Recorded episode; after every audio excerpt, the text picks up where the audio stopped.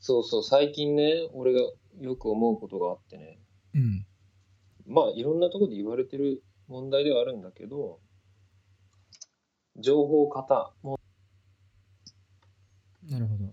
情報型問題。僕たちの生活、僕たちが今、こう、生活してる世界、ちょっと情報型すぎるんじゃないかっていうことがさ、いろんなところで言われてるじゃん。まあよく聞うくん。話だね。うん、まあ、ハゲどうなんよ、俺も。うん。 同じく。うん、ハゲ道なんですけど、ハゲドウですね。その原因の大きな一端として、スマートフォンの普及、あると思あると思います。あると思いますね。実際、まあ、チャル君今 PC でレックしてくれてるけど、俺はさ、うん。スマホで話をしてるわけじゃん。そうだね。もう生活から切り離せないぐらい重要な存在になってるよね。うん。で、どう付き合っていくのがいいんだろうかっていう。まあ、みんな悩むと思うんだけど、現に悩んでる人も多いと思うんだけど、うん。その悩み方としては例えばスマホに依存じゃないか自分がうん。無意識のうちに触ってしまったり意味もないのにこうザッピングみたいな風にさ次から次へと移ろっていく興味うんに従って、こうサイトをパンパンパンって飛んでるうちに無意に時間が過ぎてしまったりとかうん。またはその LINE だったり Twitter だったり Facebook だったり Instagram だったりで自分が投稿したりメッセージに対する反応うん。が気になってずーっと見ちゃったりとかあるね。そういうことってあると思います。でそれに対して煩わしさを感じてる人ってものすごく多いと思うんだよね。そうだね。うん。チャル君はどう僕はすごく感じた。あ感じている。っている現在進行形そうだね。うんやっぱりここ最近でそのスマートフォンの普及というよりは、うん最初さ、まあ、僕ら日本 iPhone とかって多分 3GS からいきなりボーンって跳ね上がるように普及したと思うんだけどその頃はまだ良かったと思うんだよね。うんっていうのも Twitter とか、まあ、Instagram なんかまだなかったし、うん Facebook だってこれから流行りそうって感じうんうん人は増えてたけどもまだまうだんその一般活用されないうんうん感じだミクシーからの移行 SNS としての Facebook っていう感じだったよねあのそう頃っだてねいや10ミクシーマジ懐かしいなミクシーなんてさ今うんもうほとんどユーザーいないと思うしなんかねうんなんか去年日記を勝手に公開するみたいなえやめてよこ何とそがあれって結構大会する人が一気に増えたみたいなえどういうことそれは運営側の一任でピックアップされた日記が勝手に公開されてしまうっていうことうん自動でじゃないかなもはや自動ではあランダムにって感じじゃないかなええかなりの荒行に出たね。当時やっぱりさく 黒歴史が詰まってるからさ多分そうだよね。まあみんな若かったし俺たちの世代は特にその一番多感な時期を共に過ごした SNS だもんね。そうそうだからちょっとさ中二病チックな日記書いたりしてる人たちもいたりしてさ、うん。俺もまさにそうだったよ。僕もそうだったと思ううん。もう何を書いたかも覚えてないんだけども覚えてないけど、ものすごく恥ずかしいことを。うん。書いていたよねそうだよね。うんでも僕ログインもできなくてうんあ、俺も一緒。出たんだけどうん。あ、その削除でしょ。そう削除しようかなと思って大会しようかなと思ったけど、うん。もう もういいやと思ってうんもう公開されてもいいよもう過去のものだしうん。過去の自分を消しても仕方ないなと思ってそうだね。別にログインしないと見れないしさ検索して出てくるわけでもないからいっかなと思って、うんうん。まあ、でさ話戻るけど、その僕が一番これは便利だけども悪だなと思ってるのは、うん。通知なのねああ、そうノーティだフィケーショね。うん。これってすごく知りたい時じゃなくても来るじゃないそのお知らせが便利は便利よすごくうん。例えば Twitter のリプライが誰かから飛んできたとかうん。うん。なんかなんだろうなじゃあ Amazon で購入した商品が発送されましたはいはいはい。もうあらゆる通知が来るよね。オフにしてないと。インスタグラムでいいねしされましたとかさこの人からフォローされましたとか、うんうんあらゆる通知が来るじゃなだいね何でも全てのアプリが、うん。うん。でも自分が欲してる情報ではないよねその取りに行く情報じゃないじゃん来るからそうだね。うんうんうん。自動的に受け取る情報だね。通知が多かった。あれは僕の中ではすごくストレスだったのねうん。だから2年前かなうん。アップローチ買ったんですよえ、それってどういうことスマアホップルウォッチに通知が来るんじゃ、通知が来るんじゃないのそれって。それねえあ、そうなんだ。あどの通知をアップルウォッチに飛ばすかあ。でスマホの方には iPhone の方には溜まっていってんだけど他の自分がオフにした、Apple Watch でオフにした通知も iPhone の方には溜まってるんだけど、Apple Watch には必要最低限のものを僕は通知するようにしてたのねた、ま、例えばさうん。うん。電話なんかは気づかないとまずいじゃんそうだね。とかまあ LINE とかメッセンジャーとかメス iMessage とかああいうものは通知するようにしてたけど、うんそれ以外の通知って全部排除してたのねあ、そうなんだ。だからそれで結構ねデジタルデトックスはできてたのうん。でもじゃあ今は、うあん今はもうアプローチしてないんだけどさ1年あ、そうなんだ。もうきょ一昨年の5月に買ってうん。 1年間5月まで使って、まあ、そこから普通の腕時計をするようになったんだけどうん。それでデトックスはできたんだけど、もうもはやもうそれも嫌だなと思って。ああ。腕にブルルってい通う知が来るのが。ブルルうんってやつ。それはそれでね、煩わしそうだね。そう。それももういいやってなって、もうてかもう腕時計をそれまでさ、してなかったからさ、ほとんど。うんまあ、鹿児島にいた時はしてたんだけど、うん。こっち来てからやめてたから。うん。で、アプローチつけて、まあ、腕時計の良さに気づ再認識した。ああ。時計は表示できてればそうだね。いいかなとうん。思ってもうアプローチもやめてしまってうん。でまあそうだね結局スマートフォンに戻ってしまったんだけどうん。今はマナーモードにした時にバイブ鳴らないようにしてるあ、そうなんだ。うん画面には表示されるってこ表示されるとうん。けどポップアップでそうそうそううん。だから逆に割と電話とかに気づかない時もあちあ。ょいちょいあってしまうんだけどなるほどね。まあそもそも通知を全部切ればっていう話なんだけどねそうね。アプリのうん。まあ、いずれにせよ、アプリの通知機能、ノーティフィケーション機能ってのは、あれは人にとってふ結構なストレスなんじゃないかなって思うね。そうだね。まあ、突然割り込んでくるわけだからね。注意をひ引か引くじゃん。うん。あれはまあ、使いすぎると良くないなと思う。あったらすごく便利だけど。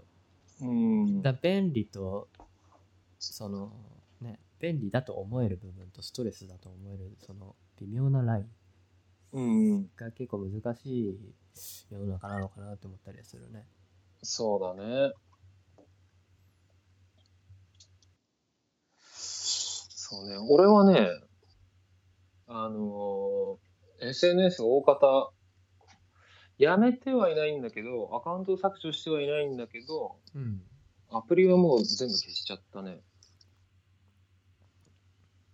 もうもはや見に行かない感じそうだね。もうアクティブじゃない、全然。Twitter も Facebook も Instagram も、アカウントあるけど、全然見てないなそれは理由としては煩わしかったからだね、単純に。煩わしかった、ちょっと違うな。あの、時間をあまりにも取られてるっていうことに気がついたときに、うん。もうやめようと思った。そのそういう SNS だったりうんうん。 Twitter、Instagram とかのツールに縛られる時間が増えたってことかなそうだね、そうだね。縛られるというより、感覚としては奪われるっていう感じ。うん。で本当は、不必要だと思うだよ。不必要。まあ、なんか自分で事業をやっていて、うんえー、と告知をする方として使ってるとか、そういう場合は、切り離すことが難しいと思うんだけど、でも俺は、まあそうだった時期もあるけど、今そうじゃないからさ、うん。そうだね。そうそうじゃないのに、でも無意識的に気になってしまって、無意識に開いちゃってバーって見てるみたいなことが多かったから、うん。もったいないな、時間がと思って。うん、時間もだし、その、なんていうのかな。そこに情報処理能力を割きたくないというか、そういう労力を。うんっていう思いが強くなったからだね。やめた理由は。まあ、やめるっていうのが一番簡単だけど、アカウントもさうん。まそうね。ん。定期的にね、僕アプリ消すんですよ。あ、そうなんだ。 SNS 系のアプリ。うんうんツイッター、フェイスブックかな特に。うん。うん。消して、まあ、たまにブラウザで、パソコンのブラウザでうん。見たり、で、たまった通知を、ああ、うん、う、うんんうんみたいな。1週そうだ間ねに1回みたいな感じでやってた頃もあったんだけど、うん。それをした途端、うん。いろんな情報をキャッチアップできなくなったのね。あ、そこれは、逆にそういうツイッターとかに、まあ、Facebook はもうなんだ。うん。う身内じゃんそうだね。別に、その身内の情報は別にいらないんだけど、ツイッターをやめたのは結構ん。何も入ってこなくなったのね。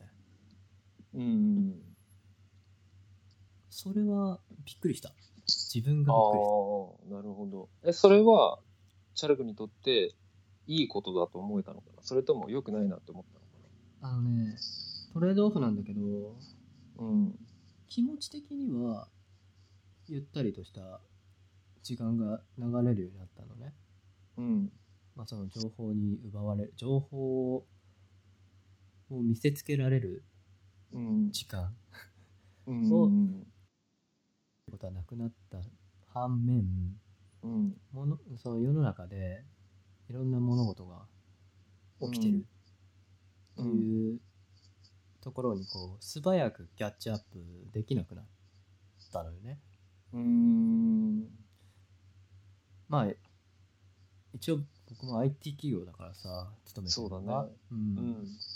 そこをねキャッチアップできないっていうのはちょっとまずかったああ、そうなんだ。感度が下がる情報感度が下がああ。下がりすぎたね悩ましいね。悩ましいね。るやっちゃうと情報過多になっちゃううん。そうだからすごくねバランスが難しくて自分のう中では、ん。うんうんうん。で、まあ、ツイッター見るんだけど、うん。適当に流して見てるぐらいで、別にそんな情報をこう、インプットはしてない。ただ、ながら見。うん。ながら見で自分がフォローしてて、その、興味ある記事とか、うん。パパって出てくるものだけをピックアップして見てるから、なんか、うん。無意識に、その、あるじゃん、どうでもいいツイートとか。うん。そういうのはね、多分無意識に外れてる。タイムライうん。ンをスルーしてる。なるほどね。で、あとは RSS リーダーかな。うん。いろんなブログだとかニュースサイト、うん。まあ自分の本当に興味あるものだけをこう登登録して、それを参照する。うんうんうん。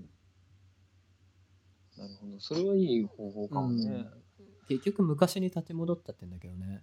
うん。まあでもそれがちょうどいいバランスかもしれない。もうそれ以上はもう情報過多になる気がして。そうだね。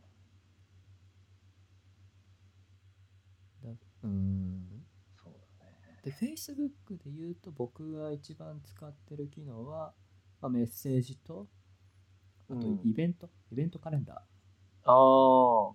あれはねやっぱり便利だと思ううん。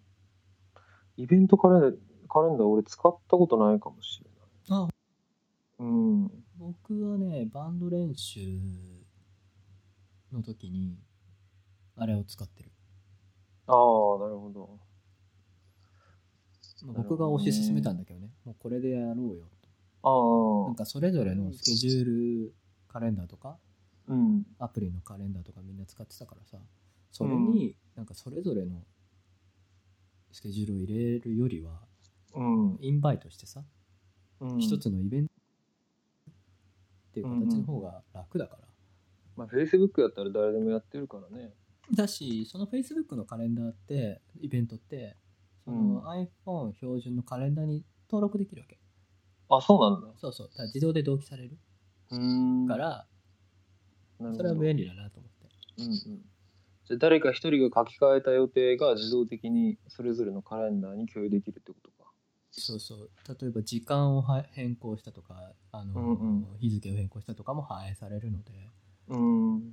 そこら辺はねもうカレンダーアプリ見ればつあの分かるからうん。そこは使ってるねうん。それは便利だね。やっぱりもう一つの SNS サービスでこういろんな機能が盛り込まれるじゃんうだん。からその中でもサービスを使うにしてもそのサービスの中絞り込んだ方がいいのかなって気はしてるねそうだね。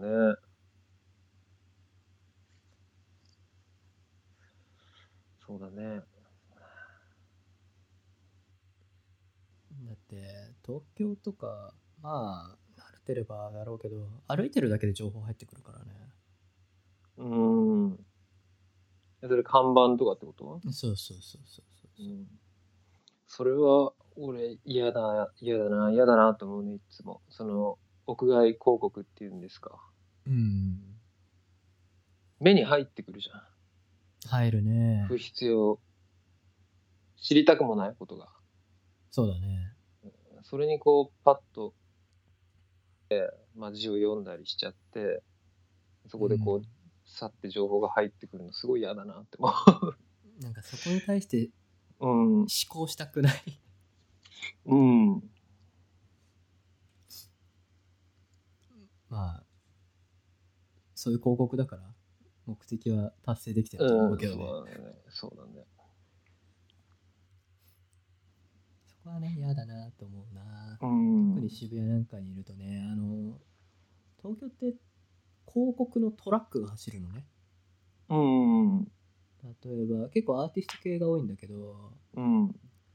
まあ、エクうん。まあ、ああいうところとか、まあ、有名どころがね、こう、宣宣伝カーを走らせてんだ、一日中。うん。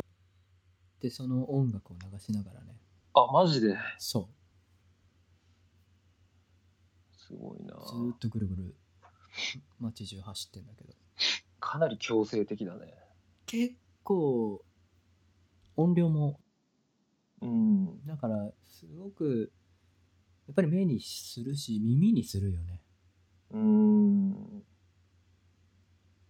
結構強制力のある広告だなと思って、まあ、効果的ではあるんだろうなとう思って、ん。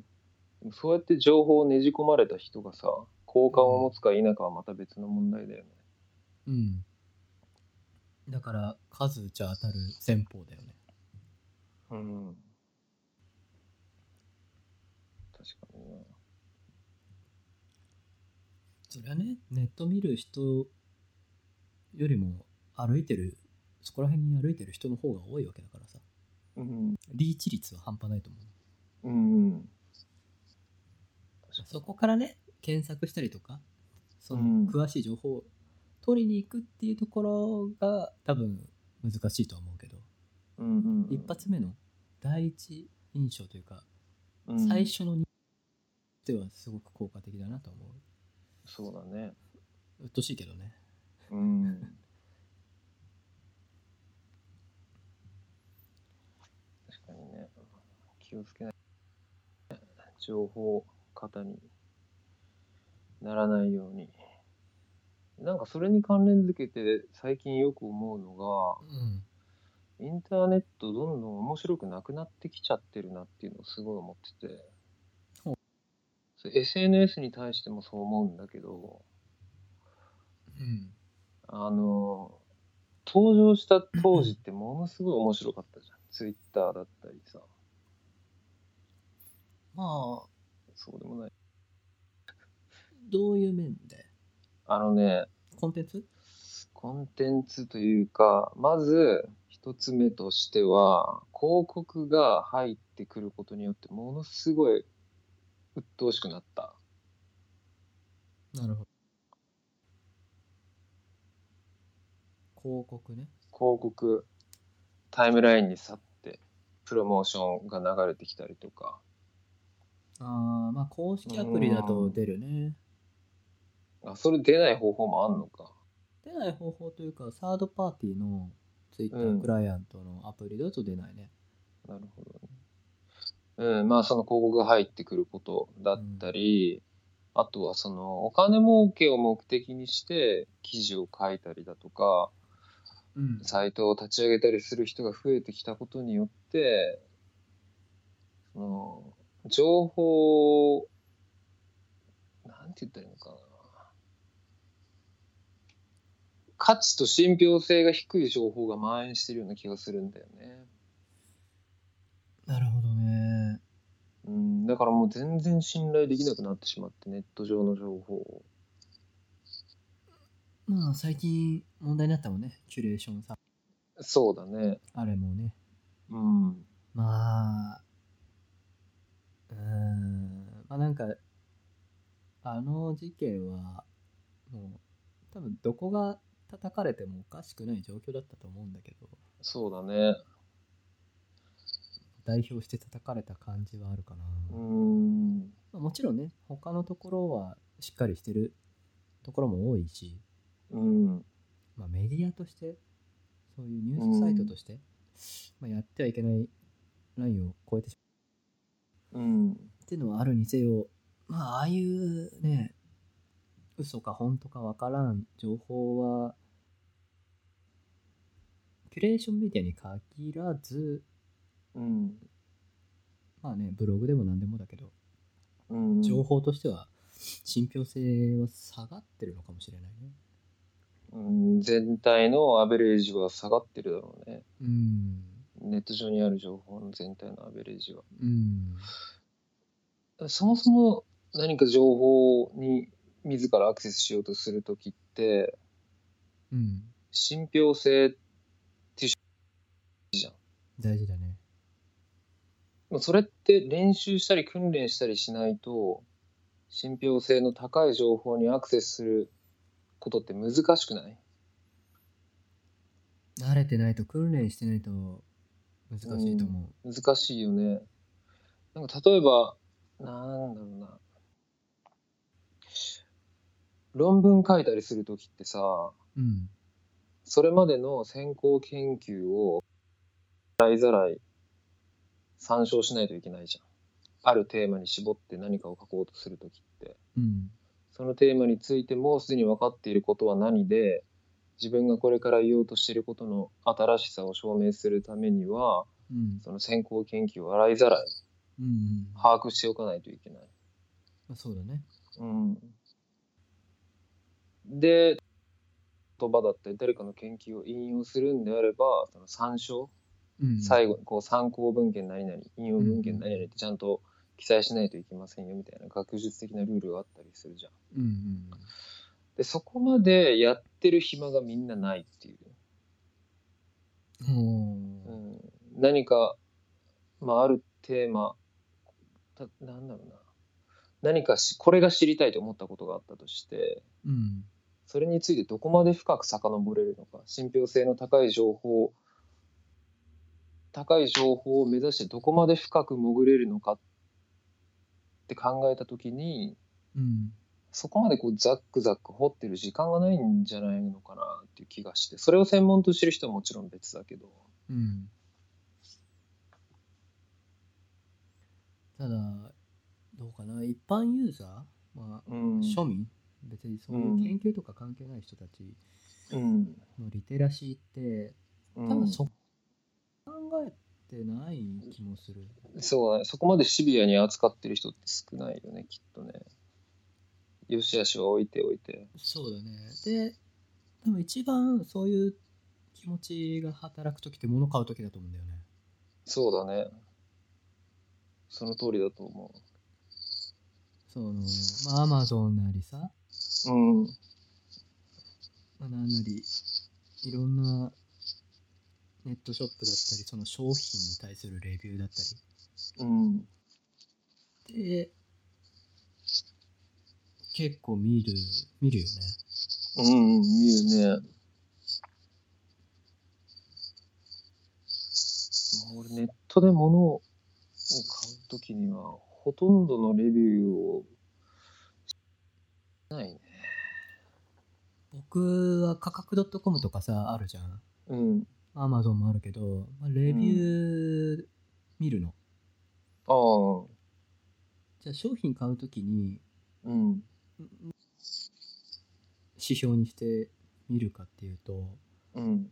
まあ、いくつか欲しいなって思うジャンルの商品をピックアップするじゃんあこれ気になるなっていううんで。それぞれをのレビューを見るんだけどうん。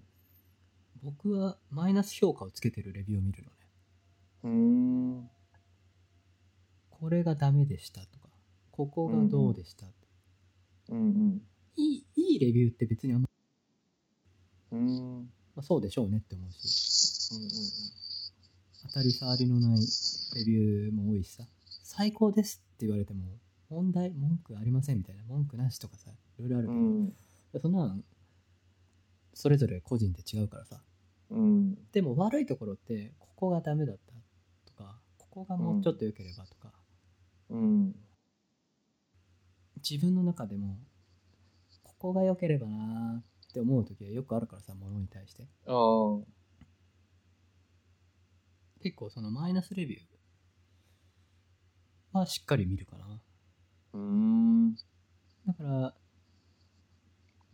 そのダメなやつは捨てていって最後に消去法で残ったものを買ううん。現状だったらこれが一番ベターかなベストではないだろうけどみたいなうん。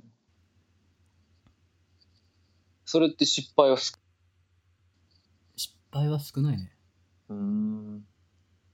なるほどね。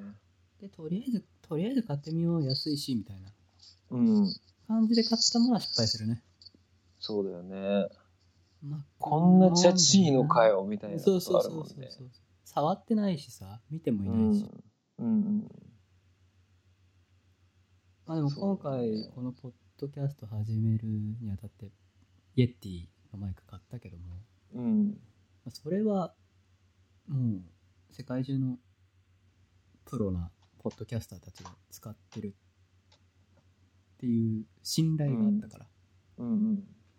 もちろんね他にも選択肢としてはあったけど、うん。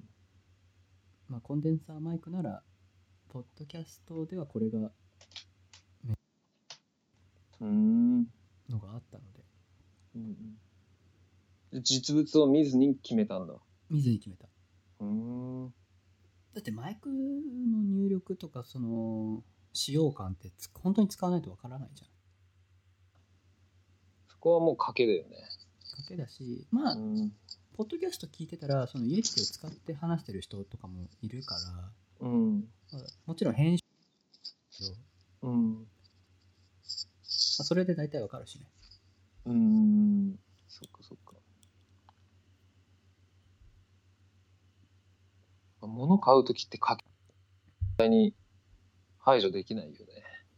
できない実物を見て触って試して買うにしろ。うんなんか俺はさ、物買うとき、まああんまり物買わないようにしてるんだけど、そもそも。うん物買うときってもう絶対実物見たいわけよ。うんネットで買うとしたら本か CD か、変わらないものうん。個体差が極端に少ないものだったり。うんネットで買う、買うこともあるんだけど、うん服だったりとか、その他の諸々雑貨だったりとか、うん多くの製品って、質感だったり、うんサイズ感だったり、うんもうそのものがまとってる雰囲気だったりって、うん写真からじゃどうにも伝わらんと思うんだよね。伝わらないうん、服とかは特に顕著だと思うんだけど。あの服はさもちろん形採寸とかもあるけど、うん。色味って結構僕の中で大事だなと思ってて、うん。写真なんてさいくらでもいいように加工できるから、加工できるよね。もうライティングによっても全く違う色になるしね。暖色まあ太陽のさ外でうん撮ったものとか、その、うんちゃんとしたスタジオで白いライトで撮ったものとかさ全然違うじゃん、うんまあ、言うたらいじれるしね、いくらでも。そうそうフォトショップでいじれたりもするしそうだからあまりね服に関してはあまり信用してない信用しできなうい、んうんうんなんか自分の感覚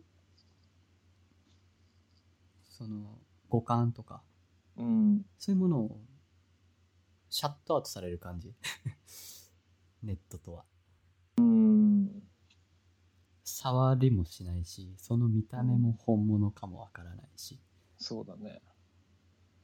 まあ疑おうと思えばどこまででも疑えるもんね。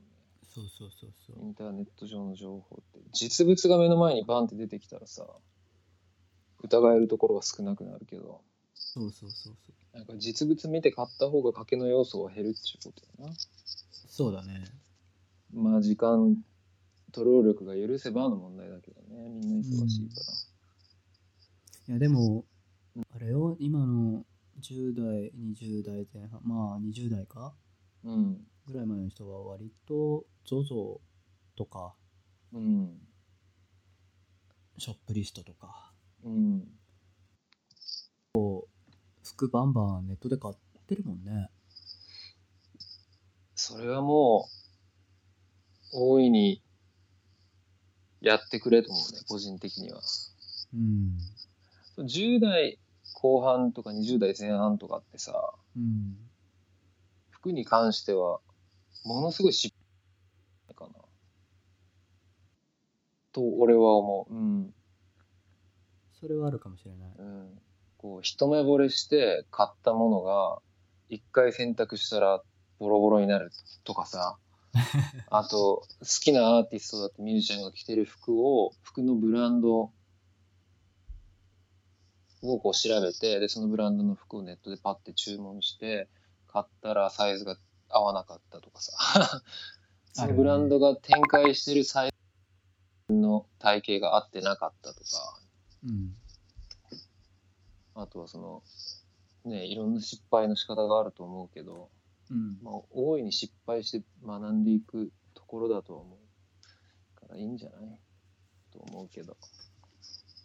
まあでもさ、まあうん当然、社会人じゃないからお金そんなないじゃん。まあね、失敗するのはすごく大事だけど、よくバンバン買えるなって思う。あ、そんなバンバン買ってんのみんな。結構頻繁に買ってるはず。あ、そそうそう。う。服ね。服はもう一周しちゃった。で、服買って、まあ、特にファストファッションなんかさ、うん。まあ、流行り廃りが早いから、うん。結構ワンシーズン来たらもう着ないとかさ、来年は。うん。あるじゃないそうね。で、そう、その服どうすんのって言ったら、うん。売るか捨てるか。うん。結構バンバン捨てる人はバンバン捨てるし、ああ、もったいないです捨ね。てるのがもったいないっていう人は、うん。まあ、どっか、ね、買い取りのところとかに売ったりとかしてるみたいだけど、うんうん。でもそもそもファストファッションってほぼ値段つかないからさ、そうだよね。うん、だってもう旬過ぎちゃってるからうん。価値が使い捨てみたいなもんだもんね。ないからうん。もったいないなと思うんだけどそうだね。そこら辺もなんかななんかそういう時代の流れなのかもしれないけどさ、うん。 H&M だとかフォーエバー21とか、ギャップとか、あるけど、ううんん。なかなかそっちの方が買おうとは思わないそうだよね。な安いけどねそうだよね。今ファッションの話になったけど、あの最近知った言葉でエシカルファッションっていう言葉があって、うんうんエシカル。えーっと、倫理。だからエシカル倫理的なファッションっうんていう言葉を最近知ってさ、初めて聞いたあ、ほんと。それって俺すごくいいなと思って。でもそのファストファッション安くで、あの、流行りのトレンド取り込んだ服を買えるっていう、そういう大量生産、大量消費に対するカウンターカルチャーだと思うんだけど、カウンター思想。うん倫理的な服選びをしようっていうことだと俺は認識してるんだけど、それはどういう面でかな例えば、えーっと、無農薬で育てたオーガニックコットうんンを使った服を買うだとか、うんうんうん、なんていうのかな。生産過程、生産過程とかそこまで考えられたら一番いいと思うんだけどね。そうだね、う例えん。ばえーっと、うん。えっ、と低コストで低品質でっうん。ていうまあさメイドインチャイナだとかさうん。結構東南アジアうんに大量生産してるところとかも、そこそのブランドとかそういう商品ファーストファッションの商品が売れてるからそこが発展してるからそうだね、そうだそね。この商品は買わないとかそういうこと、そういうこと。そういうこと。お金を払うっていうことは、そこを結果的にサポートすることになるわけだから。そうだよねうん。なんかね、ごめん、うろ覚えでちゃんとは話せないと思うんだけど、うん安い値段で売られている綿の製品、うん例えばだけれども、それって、あの、まあ面、面の、なんていうんですか、森林なのかな わかんないけど、そういうところに農薬をめっちゃ使うと。うんで、その農薬を使って、土地の栄養を全部使い果たしてしまったら、その土地は、あの、それ以降植物が何も育たない土地になってしまうっていう話を聞いたことがあってさ、うんなんかそれってもう、今、自分でればいいやっていう発想に基づいてるじゃん。まあそうだねうん、そういうことを、そういう作り方をしている服を買うことによって、その運動に加担したくないなっていう気持ちが、俺はあるのね。うん、僕もある。うんうん、でみんな本当はあると思うんだけどこういう話を聞いたり知ったりしたら、うん。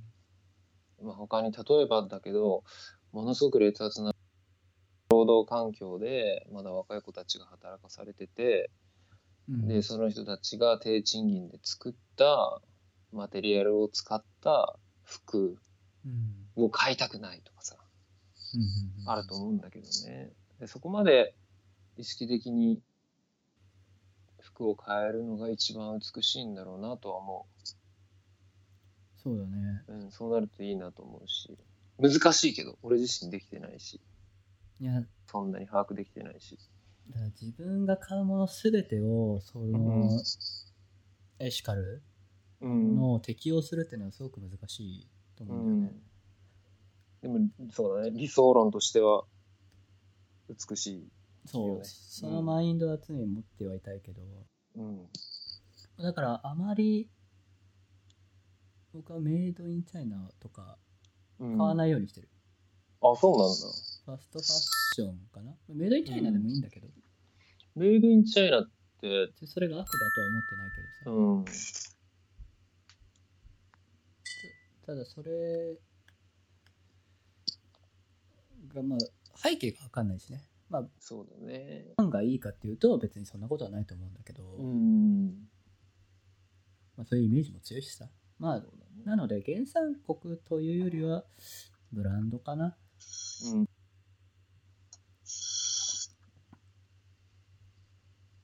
別にハイブランドじゃなくてもまあそういううん信頼できるブランドうをん、見つけてるからっていうことだよね、チャル君の場合。そうだねうん。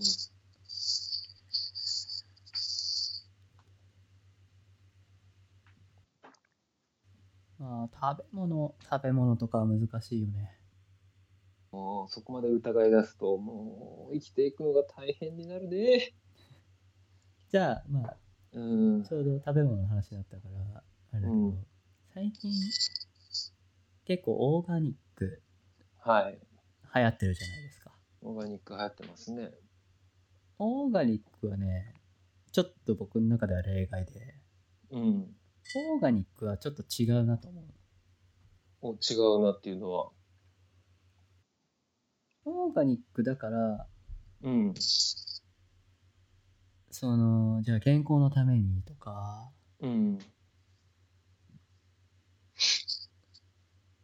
環境にすごくいいとか、うん。それは、ちょっとそういうアパレルとかのさっきの話とはまたちょっと違うのかなと思ってて、別に、ほうほオーガニックだからすごく、そんなことないと思うの。う。うん。え、そのオーガニックは無農薬野菜ってこと無農薬だったりとか、だったりするんだけど、うん。うん。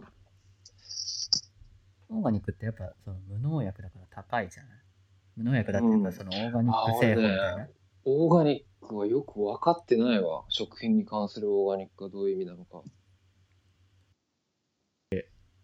知識があるわけじゃないけど、うコスコストはめちゃくちゃかかってるのね。ん。うん。でかといってそれが健康的にいいかっていうのも、うん、ま。だ何ともうん。うん言えなくて、うんじゃあ日本の基準で言うとね、う日ん。本の農薬の基準で言えば危険度はそんなほぼないんですようん。海外の基準に比べれば日本はなるほど。だからどちらかというと僕はちゃんとその日本の基準での農薬うん。を使ったものであれば僕はそっちの方がいいんじゃないのかなと思ってコストも下がうるし、ん。うん。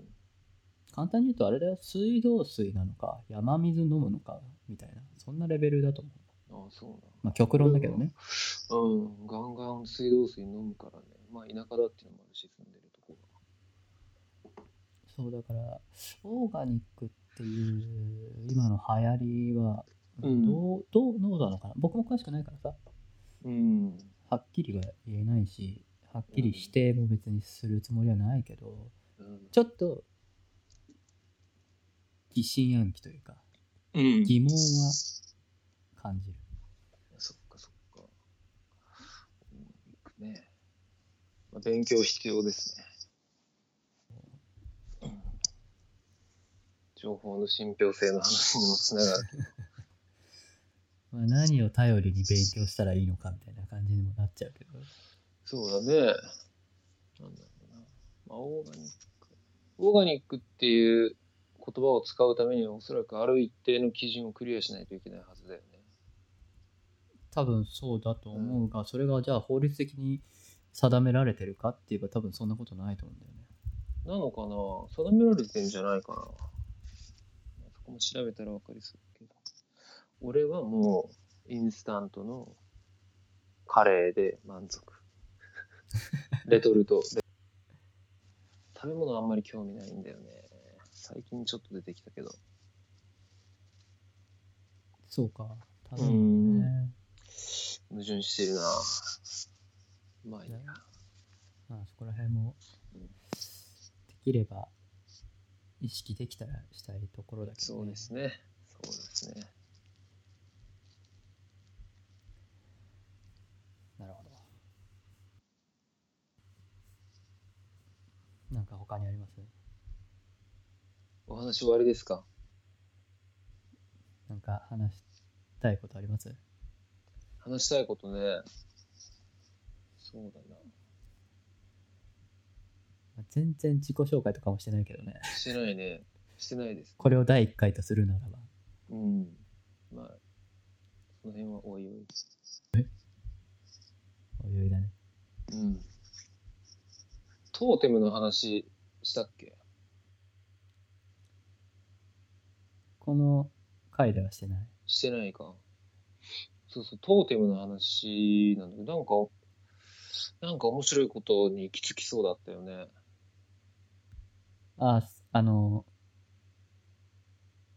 あれの、うんインセプショイン。ンセプション、インセプションのトーテムの話。現実だとうん。示す指標。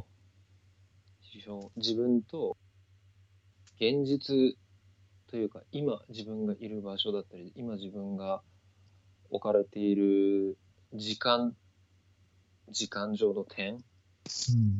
と自分を結びつける何か、何か。うん、ものであったり、それこそ時間であったり、場所であったりでもいいんだけど、なんかそうそう、それの必要性をすごく感じてるって話。うん。だったね、さっきしてたの。こう、やっぱり、一歩踏みとどまることが必要なのかな。そうい一う歩踏みとどまるうん、立ち止まっこうて、立ち止まって、こう、再認識うん、する時間。必要な人もいれば必要じゃない人もいると思うけど、俺は欲してるかもしれない。今自分の状況とか、うん、これからとか、そうだ思ねい。思いとどまって考あえー見つめ直す時間うん、そうね。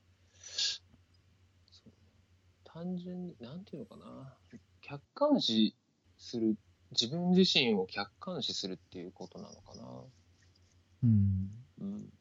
オーバービューエフェクトってあるじオーバービューエフェクトゃん。うん。これなんだっけベンガルニュースで俺は知ったんだけど、うんうんあの宇宙飛行士が宇宙から地球を見た時に感じる心理的効果のことをそう言ったと思うんだけど、そのみんな口々に言うと地球って1個しかないんだっていうでその目の前にこう地球っていうものが存在していてうんそこに全人類が居住していてうん人間が作り出した世界が全てそこにあるっていううんでそれを確かに一つの丸い球体として視界の中にガッて収まった時に感じることって、うんまあ、何かものすごい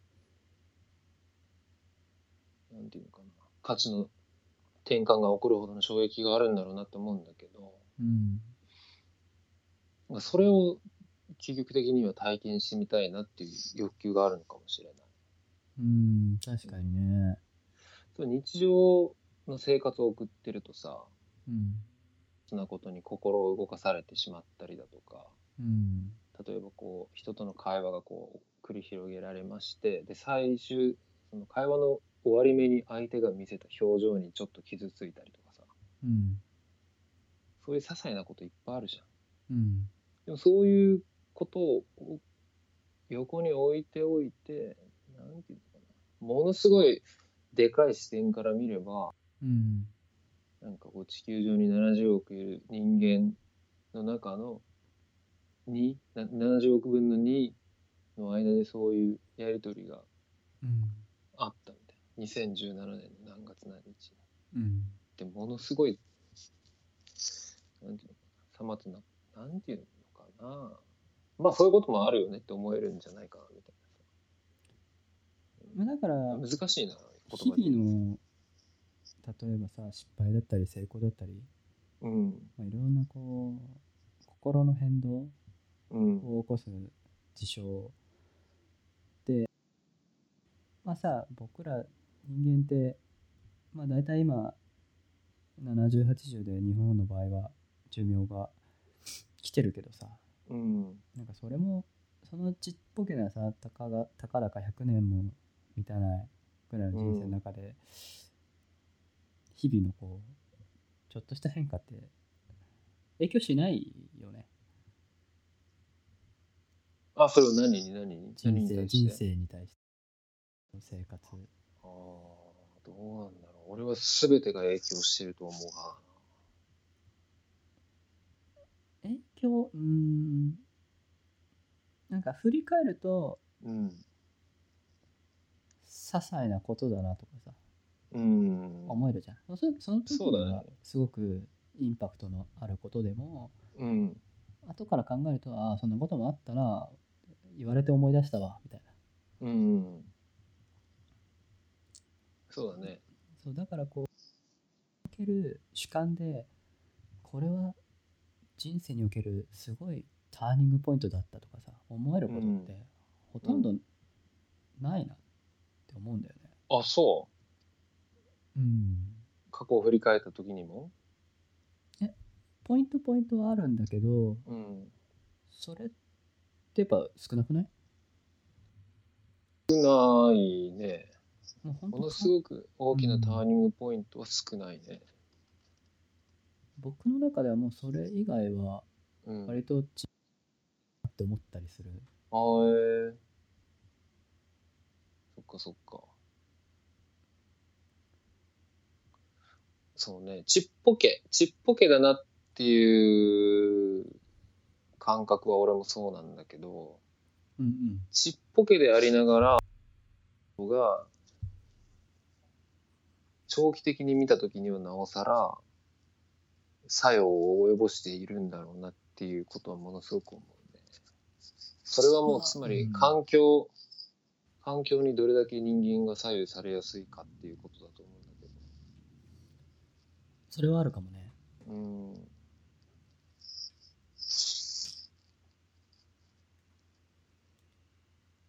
左右されまあそうね人はそういうものに左右されやすいかもしれないうんどうなのかな地球を宇宙から見たらここら辺の感覚って変わるのかな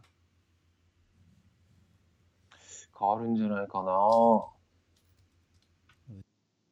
うでさうん日本人の宇宙飛行士でもう誰だか覚えてないけどこうんう宇宙に行って地球に帰ってきて宇宙飛行士引退してうん。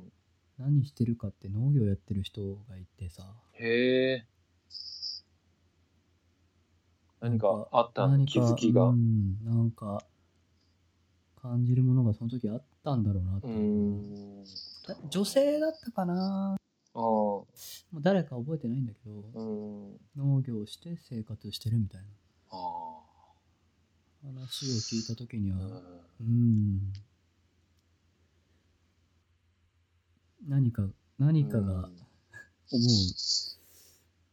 ことがあったのかなって。うん。なんかそのチョイスには重みを感じるね。そう。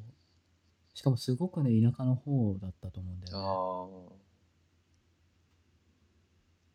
だだからそっか普段の僕らの生活では感じえない何かが、あ。うん。そこには何かあるのかなって気がするね。そうね。まあ、火星移住の話も出てきたりしてるけどね。ん火星。ああ、火星移住ね。うん。イーロン・マスクイーロン・マスク。住みたい、うん、住みたい火星。いや、特にそこまでの願望はないかな。うん、行ってみたいなっていう気持ちは。ああ、行ってみたいなって思う気持ちはある。うん。行けるのであれば、全う然。ん、俺もその程度。なんかこう、火星に、いなんか例えばさ、よく SF であるじゃない地球がうん。もう環境汚染されまくってうん人間が住めないうん。うん。状況になって火星に移住しようみたいな。うん。ここで死にたくないみたいうん。うんな。よくあるじゃん、そういう設定。あるね。僕はあまりそこまで移住してまで行きたいなとは思わないからさ。ああ、そうん。地球で生まれたから地球で死のうってう。うん。思っちゃうんだよね。うん。で達もい観してるね。でも行ってみたいとは思う。その興味本位。うん。 なんなら、もう自分がもう、もう死ぬって頃になったら、もう、なんならブラックホールまで行ってみたいもんね。もうか片道切符でいいです。うんそっか行ってみたくないブラブラックッホークル。ホールのその先に。 ブラックホールのその先に、いや、行ってみたいけど、もう後に引けないじゃん。なそう。だからもう死ぬ時でいいよ。るほどあの、2期あるなら行きたい。何ワンナップみたいな感じで。そうそうそうそう。人生もう一回。命が。、うん。マリオで言うと2期あるなら行きたいけど、1期しかい。ないんだったら行きたくないかな。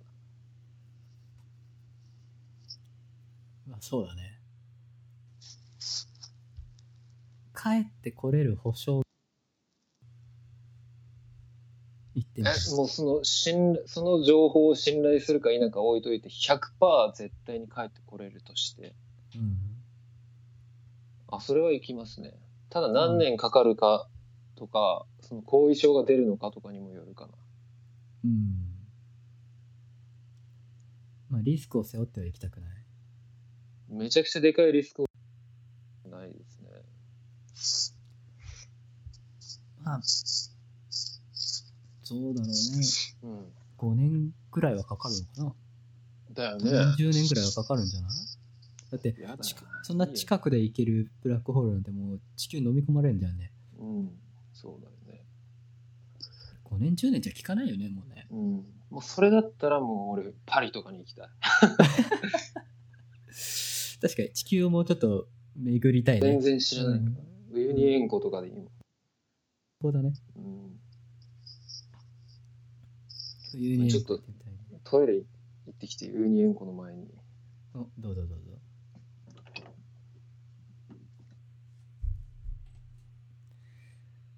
そうですね。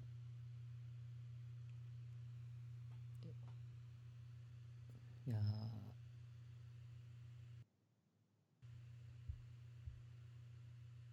冬に円湖ね。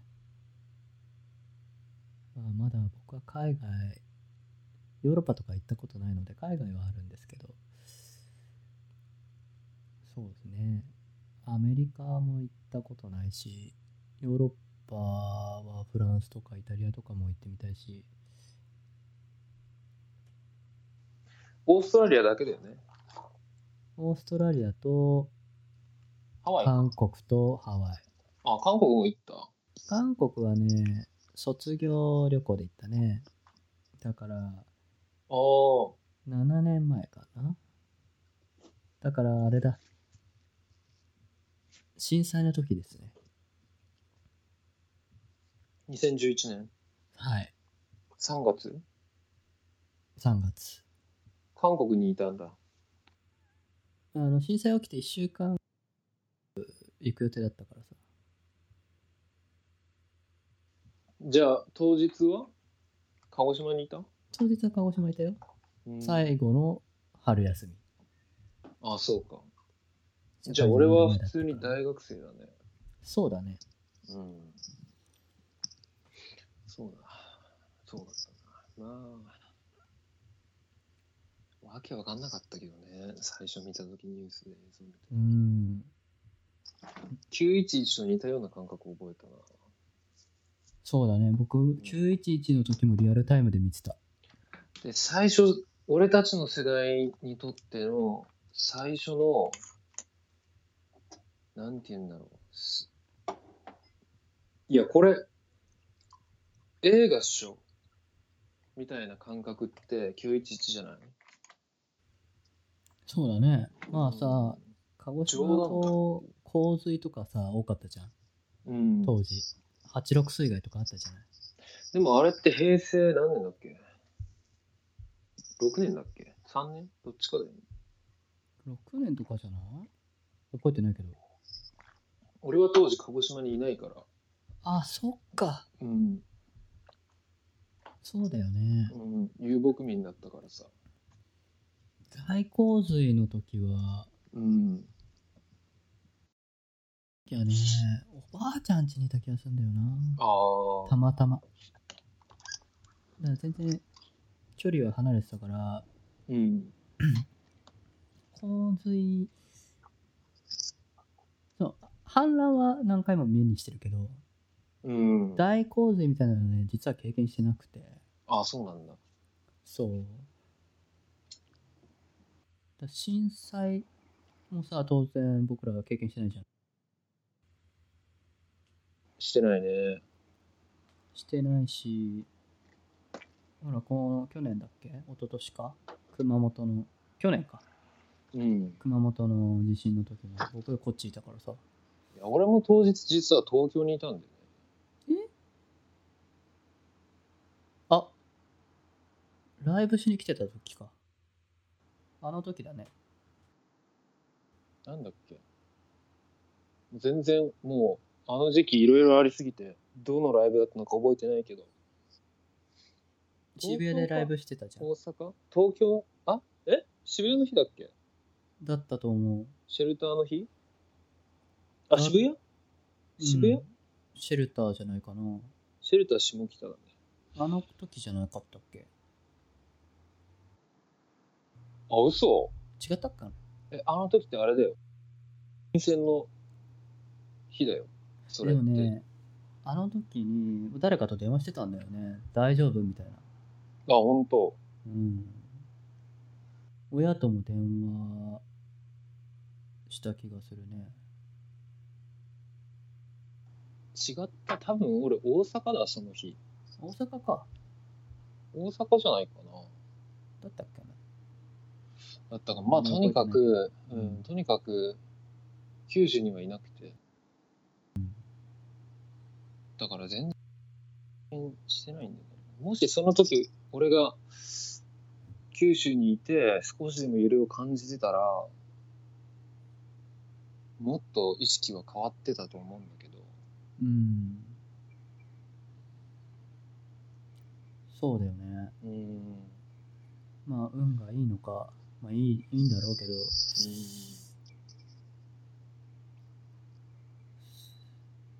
巡り合ってはな。そうだね。いやいや、そうだ。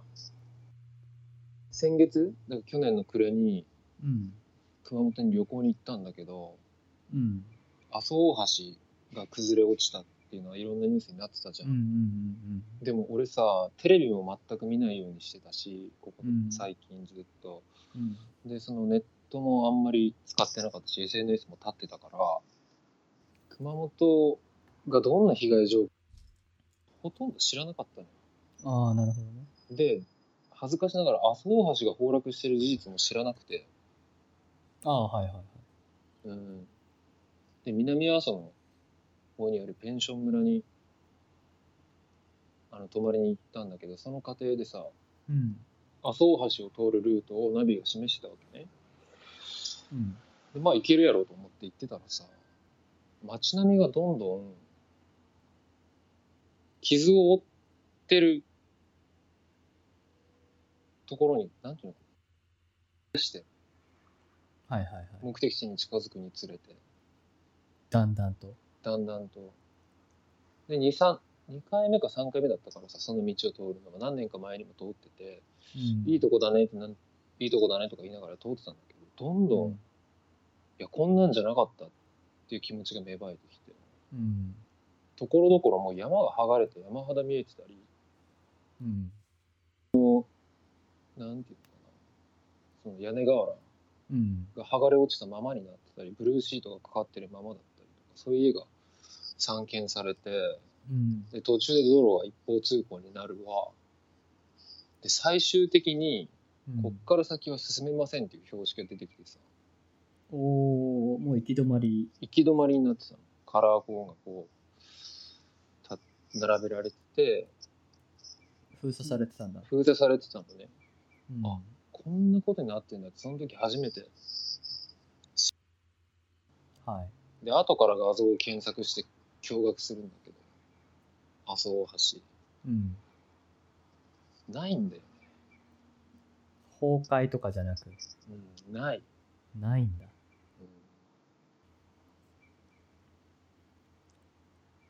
大橋っていうぐらいだからさ、うん向こう岸まではやっぱり距離があるんだよね。距離がある、うん、もうそこがすっぽり、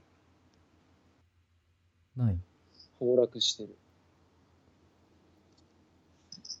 ショックだったな、衝撃だね。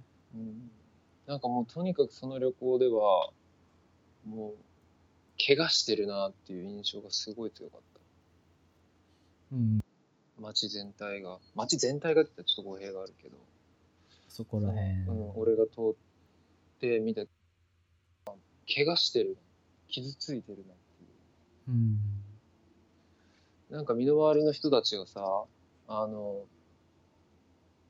熊本の支援にものすごい行ってて、うん。で、俺も、あの、鹿児島戻ってきてから、それはあの、地震があったすぐ直後だけど、うん。その知り合いのスタジオ経営者が、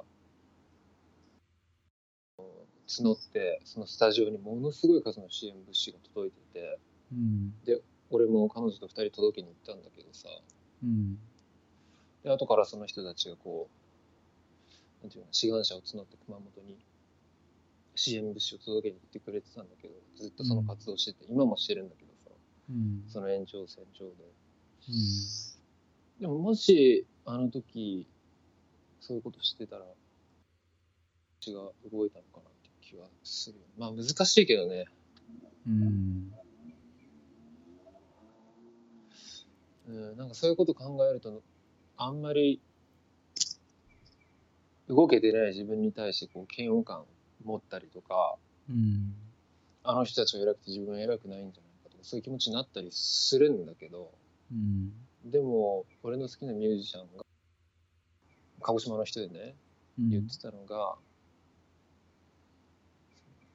行動してる自分は偉いと思うのはやめよう行動してない自分を卑下するのはやめよう一番大事なのは何かしなくちゃだったり助けたいだったりそうやって思った瞬間のその気持ちだけだとうん。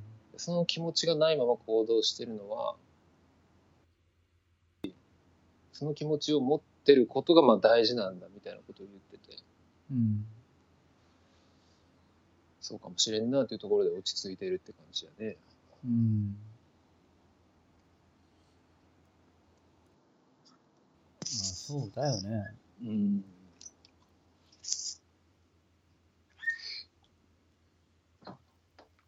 知り合いがさ、うん東京生まれ東京育ちなんだけど、うんその、震災があった時に、うん地震が東京でも揺れたじゃない。うん。まあね、実際。これ入れたってのはもう僕らでは想像がつかないけども、うん。相当家具が倒れるレベルで揺れたらしいのね。うん。で、まあ、僕が上京してもう3年になるけど、もうちょっとね。うん。僕が来た時もやっぱり余震って結構あって、あ、嘘そうなんだ。結構って言ってもまあね、その震度で言えばそんなにないけど、うん。結構頻繁だったのよ。うん。夜とかよく起きてたし、うん。あるんだよね。地震はちょいちょい。うん。震度、まあ、東京が震源地じゃないから、うまあん。、大きくても震度3とか、うん。たまに4の時があったりもしたけど、うんまあ、ほぼ、ほぼ震度感じないぐらいで、まあ、震度2とか、1、2とかなんだけど、うんまあ、今でも頻度は落ちたにせよあって、うん。で、まあ、その友達は、やっぱなんかトラウマになっちゃったっぽくてね。結構その地震が起きるとなんかなんかけ痙攣するじゃないけどあ、ほんなんかと。そういう後遺症じゃないけどさうん。そういうふうになるとは言ってたね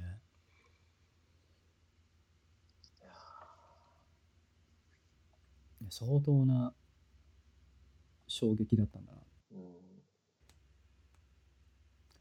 多分ねタクが鹿児島来る前なのかな小学校時代、うん。結構鹿児島も揺れてたのあ、そうんたまにすごい揺れるもううちうち自家水槽で熱帯魚飼ってたんだけどう。うん。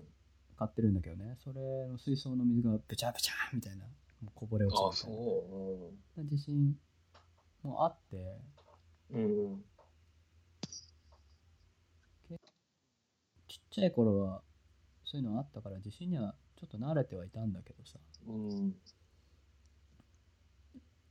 なんかこう大人になって地震を体験するとちょっと恐怖だよねするかもね。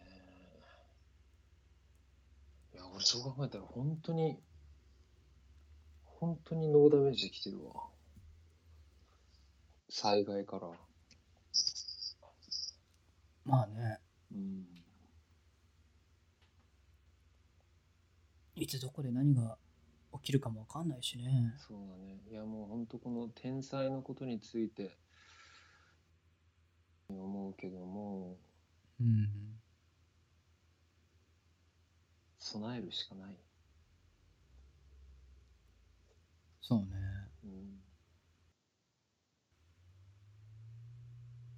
でももういざとなったら備えてでもって感じはするよね実際じゃあ動けるかまあ、そんなってなわかんないよねうん、まあ、そうね。だって東京で大地震起きたらどうなるってもう想像つかないもんね、そうだね。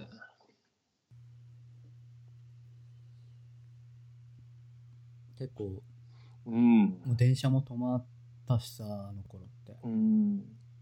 でタクシーはほらもうみんながと使うからもうタクシーも何時間待ちみたいな状況だったみたいだしうんうん知り合いが歩いて4時間ぐらいかけて帰ったとか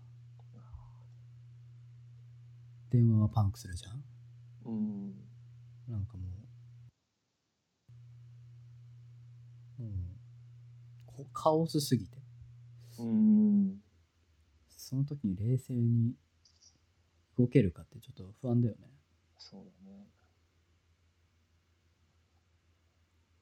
そうだね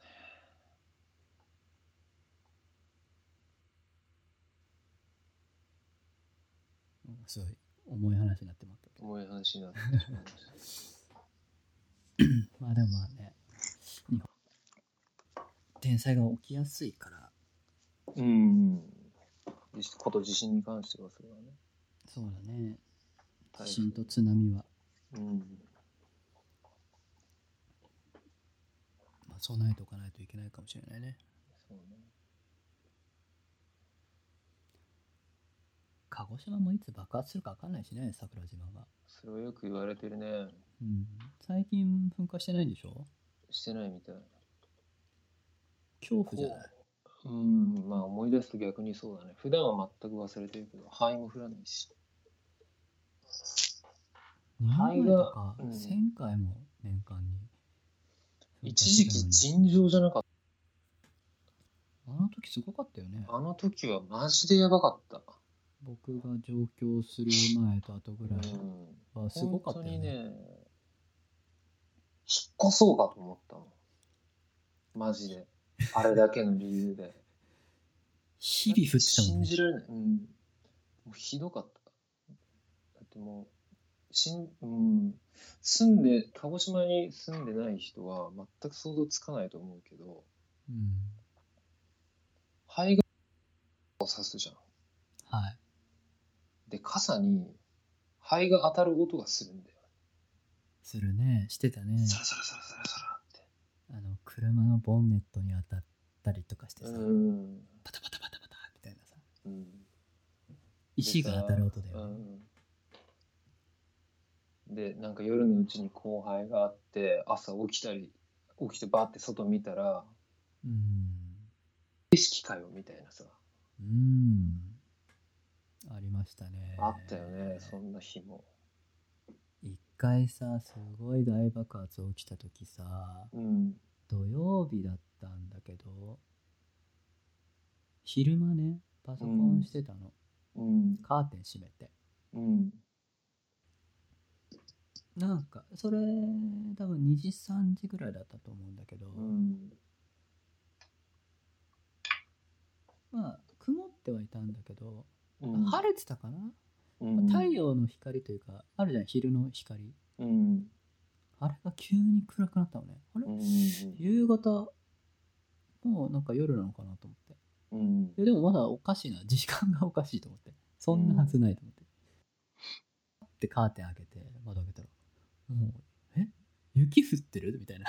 うんいや、違う。雪じゃない。これ、灰だと思って。やばいよなすろ、すごかったよね。あの、確かにあの時期思い返したら異常だったよね異常だった。もう空心でさうん。ドーンっつってあれ地震かなって思うけどあまりにも短いみたいなうん。爆発したねしたね、衝撃波だよね、あれうね。ん、はいこっち来るかなどうだろうとか言いうん。でちょっと時間経過して桜島の方を見てみると灰がものすっごい西の方にこう流れていったりするのが見えてあよかったこっちじゃなくてみたいなまあ、夏だったら鹿児島市の方に来るからね。そうだねあの今日の灰占いみたいなやつマジでやめてほしかったわあの、ね、鹿児島だけ上空の風向きっていう天気予報があるからね。そうだね。あの頃は死活問題だったね。今はもう全くないけど、そんなことも。街が汚かったよね。汚いというか、サイレントヒルを思い出したもん。あ、ほんと。サイレントヒル見たことあるない。ないね。ゲームもだとっもけとゲームで、うん。まあ霧霧のような灰のような町霧なんだけどね、まあ、荒廃した町もうん。う滅びた町みたいな感じなんだけどうん。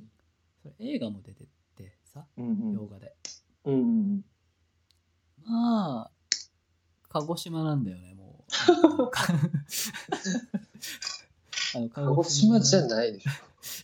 鹿児島が舞台なの全然違うアメリカアメリカなんだけど大爆発起きて火山灰がこう街中に噴火してこう硫黄の匂いがするあの感じあれ鹿児島じゃんって思うマジか。いつ鹿児島の舞台になったのかなっていうっていうぐらいひどかったよね。うんでさあの火山灰がこっちに来る様子見えるじゃん見えるね。あー来る来ると思っうてさん。いや、よう考えたら異常かよな。世界中どこ探してもないんじゃないかな。そんなあ街。んなに活火山がね、目の前にある。火山灰が降る地域ってあるのかなありそうだけどね。まあそうだね。まあ、あんなに灰が降る地域は珍しいかもね。そうだね。世界中探しても。うん。まあ、時期的にも、市場的にも、ものすごい、なんていうのかな、一番活発な時期だったのかなとも思うし。うん。まあでも、噴火しなかったらしなかったで、大爆発起きるんじゃないかって不安もあるけど。不安になるね。うん逆にねこうポコポコストレス発散してもらった方がうん。桜島さんにはうん、安心するけどねそうだね。マグマ出てたよねマグマ出てたんだ。でああ、なんかニュースでやってたかも。あのー大正爆発あったじゃない昔はいはい。あの頃あの爆発が起きた時ってもちろん上の山が3つあるじゃん、うん。桜島の中にうんうん。もちろんあそこからも噴火してんだけどうん。う頂点からねうんうん。真ん中からも吹き出してるの真ん中それ火口があるわけ、そこに。火口ないところから出ちゃったってこ加工っていうか隙間なのかなとマグマだまりのすとその通り道の隙間かなああ、はあ。そこから出るんだよそれさ、桜島、その辺って居住、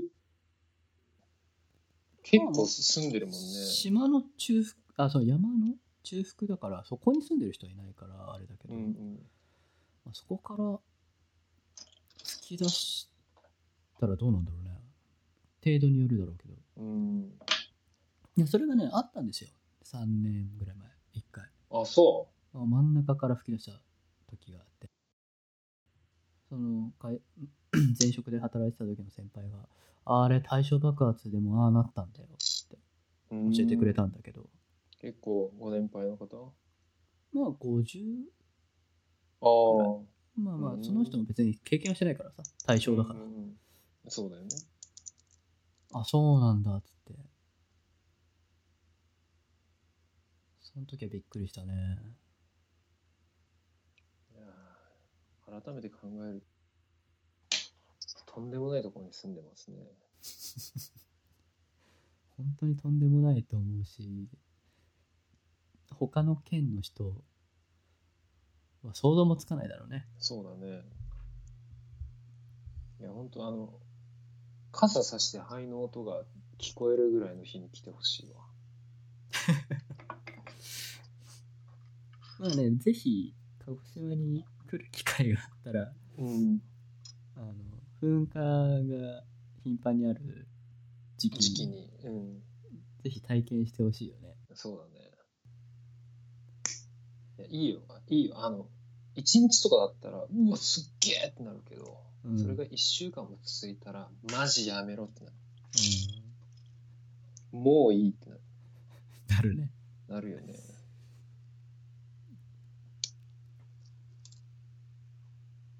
いやーどうなるんですかねいつか爆発するとはまあ、しないでくれたら一番いいね。そうだねそんなこんなで、そろそろいい時間じゃないかな。いい時間じゃない結構話したんじゃないかなもう2時間いった何時間話してんだろうえー、っとどれぐらいかなそうね1時間1時間半ぐらい話し ?1 時間半。なんかこんくらいがちょうどいいかちょうどいいかもしれないねな。うん。まあ、この前に話してたエピソードが一番良かったけどね。 そうだすまんいやいや、全然全然。全然全然。ミス、ミスはもうしません。うん、次から気をつけます。全然全然。